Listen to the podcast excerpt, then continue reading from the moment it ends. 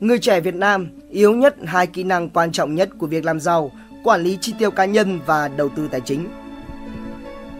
Chúng ta thấy rất nhiều bạn trẻ Việt Nam ngày nay sẵn sàng tiêu hết lương tháng cho mua sắm, du lịch, ăn uống, trải nghiệm từ trùng đến cao cấp.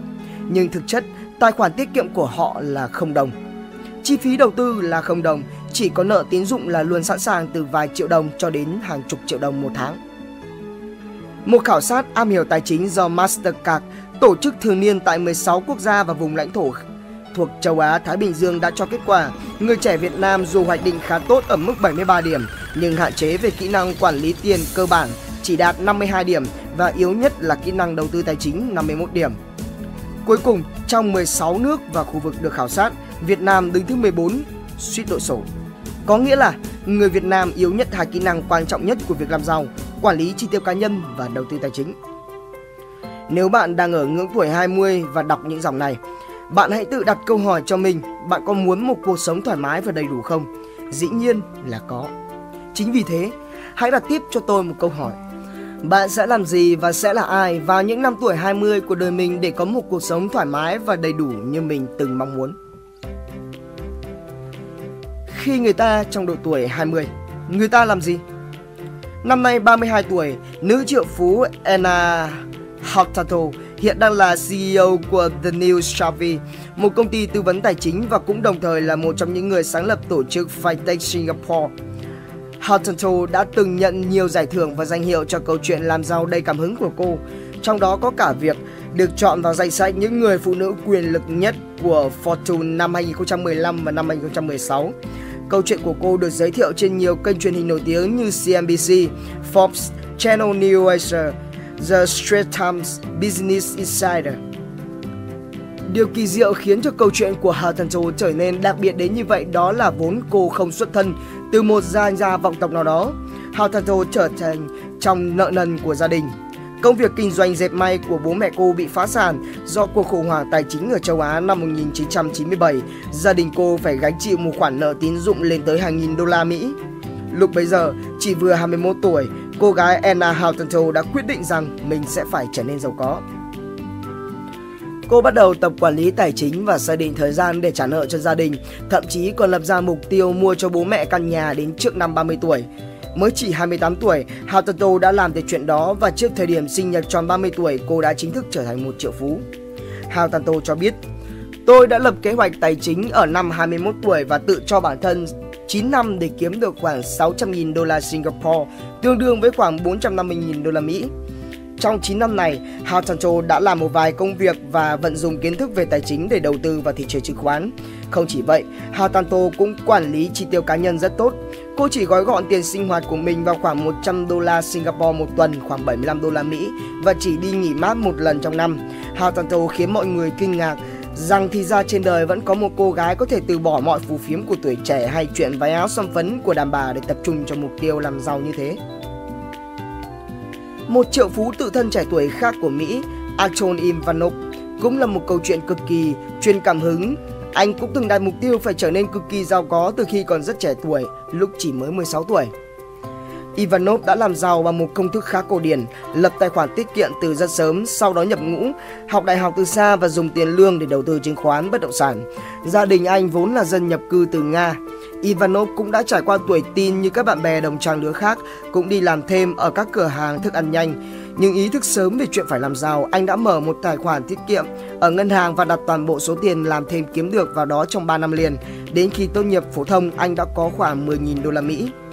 Lẽ ra Ivanov đã có thể dùng số tiền này để trả một phần học phí đại học, nhưng anh không muốn phải vay nợ cho phần còn lại. Vì thế, khi bạn bè nô nức tiếp tục đến trường thì Ivanov nghỉ học để đi làm, đồng thời mở một tài khoản tiết kiệm dành cho lúc về hưu. Lúc này, Ivanov chỉ với 16 tuổi. Nếu bạn biết rằng có đến 42% người Mỹ tiết kiệm được chưa đầy 10.000 đô cho lúc về hưu theo nghiên cứu của Go Banking Rate thì công bố năm 2018 vừa qua, bạn sẽ hiểu được Ivanov thực sự đã nhìn xa trông rộng đến như thế nào. Tiếp đó, chàng trai trẻ đã đăng ký vào quân đội và kiếm được 55.000 đô la Mỹ mỗi năm. Ivanov cũng đăng ký học từ xa để lấy bằng cử nhân công nghệ thông tin và lập trình. Dĩ nhiên, khóa học của anh là do chính phủ chi trả. Tiếp nữa, Ivanov bắt đầu đầu tư chứng khoán. Khủng hoảng tài chính 2008 nổ ra khi mà ngầu hết mọi người đều sợ hãi thì Ivanov dốc hết tiền để mua vào. Anh từng chia sẻ về câu chuyện làm giàu của mình. Thị trường chạm đáy là lúc tôi đầu tư mạnh hơn nữa. Tôi hầu như chẳng suy nghĩ gì cả. Nhưng chính cái chẳng suy nghĩ gì cả đó đã đem đến cho anh rất nhiều tiền. Ivanov mang tiền đó tiếp tục đầu tư bất động sản. Anh chàng cũng tập thói quen tiết kiệm đều 60% thu nhập. Đây là một khoản điều rất đáng nể nếu bạn có một người Mỹ trung bình chỉ để dành được khoảng 5% thu nhập mỗi năm. Lên kế hoạch tài chính từ khi còn rất trẻ, liên tục đầu tư và sống cực kỳ tiết kiệm chính là bí quyết mang lại 1 triệu đô tài sản cho Ivanov trước khi chàng trai này chạm mốc 27 tuổi. Anna Hartanto hay Anto Ivanov đều là những lời đáp tuyệt vời nhất cho câu hỏi khi người ta sống ở những năm 20 tuổi, người ta làm gì? Chính là làm giàu, còn bạn thì sao? Theo một khảo sát của Đại học Khoa học Tự nhiên, Đại học Quốc gia Hà Nội, vào năm 2016, thì dù mức lương khởi điểm của sinh viên mới ra trường hiện nay là 8,2 triệu đồng trên tháng, gần gấp đôi mức lương cơ bản của công chức nhà nước, nhưng không mấy ai nuôi mộng sở hữu tài sản như ô tô hay nhà cửa lương cứng 40%. Người được hỏi không biết tiết kiệm thế nào là hiệu quả. Còn theo khảo sát tài chính cá nhân năm 2017 của Nielsen Việt Nam thì kết quả cho thấy cũng cùng một mức thu nhập, người tiêu dùng trẻ hiện nay có xu hướng chi tiêu nhiều hơn từ 19 đến 35% so với các nhóm tuổi khác. Thực vậy, chúng ta thấy rất nhiều bạn trẻ Việt Nam hiện nay sẵn sàng tiêu hết lương tháng cho mua sắm, du lịch, ăn uống, trải nghiệm từ trung đến cao cấp, nhưng thực chất tài khoản tiết kiệm của họ là không đồng. Chi phí đầu tư là không đồng, chỉ có nợ tín dụng là luôn sẵn sàng từ vài triệu đồng đến chục triệu đồng hàng tháng. Việt Nam luôn nằm trong top những quốc gia có mức độ lạc quan cao về viễn cảnh kinh tế. Ở quý 3 năm 2017 là vị trí thứ 5 toàn cầu, theo báo cáo chỉ số niềm tin người tiêu dùng của Nielsen. Sự lạc quan ở đây chính là xếp về chỉ số tự tin và khả năng tài chính cá nhân cũng như mức độ sẵn sàng chi tiêu. Nhìn vào mặt tích cực, điểm lạc quan cao cho thấy niềm tin vào công việc hiện tại cũng như niềm hy vọng cho tương lai sớm tốt đẹp hơn.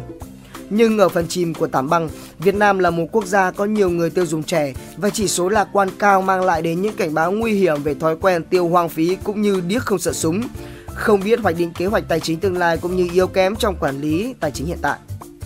Phần chìm của tảng băng ấy, việc giới trẻ Việt không thiết tha để tiền tiết kiệm, càng không quan tâm đến chuyện đầu tư tài chính xuất phát từ khá nhiều nguyên nhân.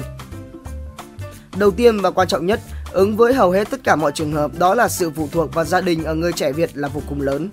Thực tế, các cuộc điều tra về tình hình tài chính của giới trẻ đều dẫn đến một nguyên nhân cho phía việc họ không để tiền vào sổ tiết kiệm và tiêu gần hết toàn bộ lương tháng ấy là vì quá tự tin vào sự giúp đỡ của bố mẹ khi cần kíp.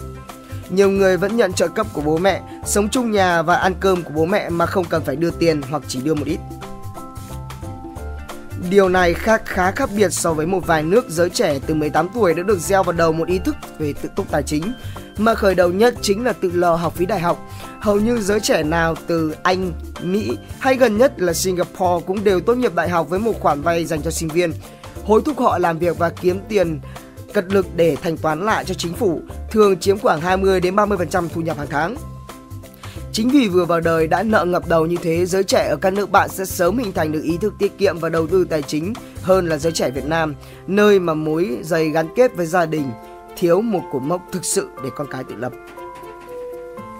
Janet Bogna, biên tập viên của tờ báo tư vấn tài chính cá nhân Kiplinger từng chia sẻ, khi ai đó nhận tiền của cha mẹ, họ thường không nhận ra giá trị của đồng tiền vì họ không làm ra nó.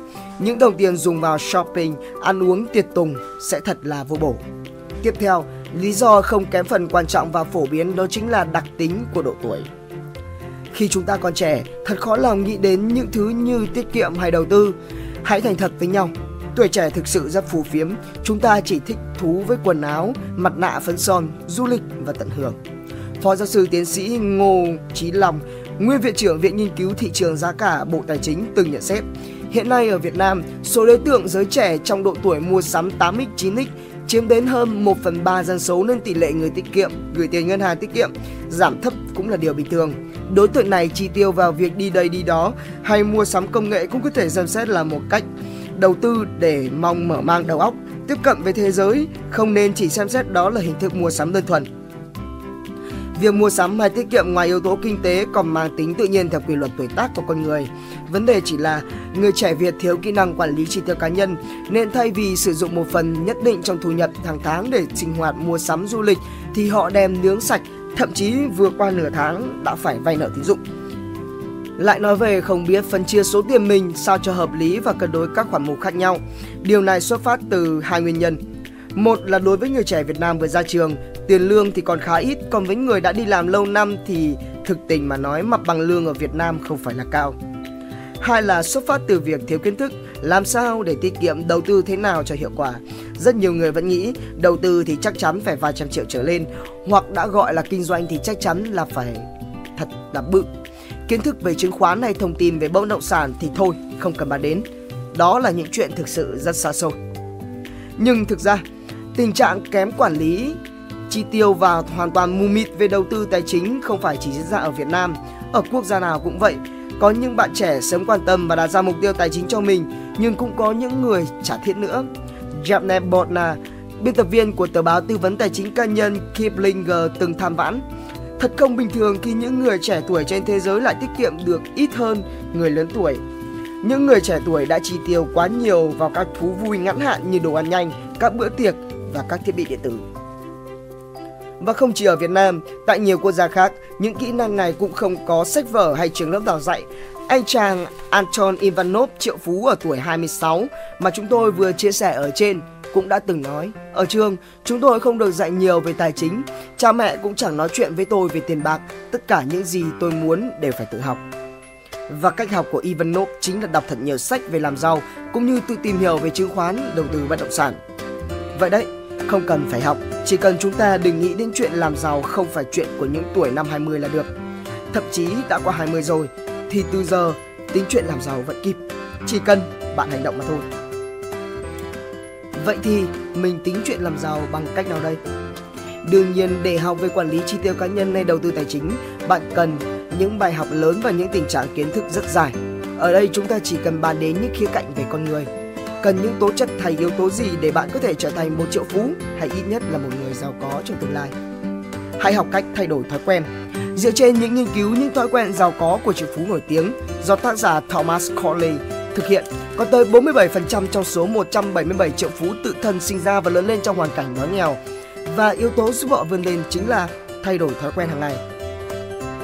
Trước khi nghĩ đến việc kiếm những đồng tiền rất to hay vạch ra những bản kế hoạch 5 năm, 10 năm, bạn sẽ phải bắt đầu kế hoạch tài chính cho bản thân bằng những việc rất nhỏ như bớt một vài ly trà sữa trong tuần, từ chối một vài cuộc hẹn cà phê, lắc đầu trước một cái áo mới hay một cái váy mới và quên đi thương hiệu thời trang đắt đỏ hay son môi yêu thích. Cả việc bớt thời gian lướt Facebook, giảm số lần sử dụng Instagram hay là mở TV, Internet thực sự mở ra trang đầu tiên của một cuốn sách về chứng khoán hay kinh doanh. Thay đổi thói quen thực sự rất khó khăn, nhưng cũng rất quan trọng một nghiên cứu về thời gian cũng cho biết nếu bạn luôn trích 10% thu nhập hàng tháng để tiết kiệm thì có thể sẽ kéo theo các thói quen tích cực khác như thường xuyên sử dụng phiếu giảm giá, tiết kiệm, tái đầu tư vốn. Một thói quen tốt sẽ tự rủ dê bạn bè chúng tìm đến. Dần dần, tiết kiệm và quản lý tốt chi tiêu cá nhân sẽ trở thành nếp sống của bạn. Cuối cùng, hãy quản lý sức khỏe bản thân thật tốt song song với quản lý tài chính. Nhiều người thường không ý thức được điều này, nhưng nó thực sự rất quan trọng. Đừng quên, một trong những yếu tố đánh giá khả năng quản lý tài chính tốt còn bao gồm cả việc bạn đầu tư và chăm lo cho sức khỏe của mình và mua những gói bảo hiểm tốt. Bạn cần một thể chất khỏe mạnh, một tinh thần minh mẫn và một vóc dáng đầy tự tin, một khoản bảo hiểm đảm bảo an toàn tránh rủi ro và bệnh tật để có thể hàng say làm việc và quản lý tốt như mọi thứ trong cuộc đời mình, trong đó đương nhiên là có cả ví tiền của bạn nữa.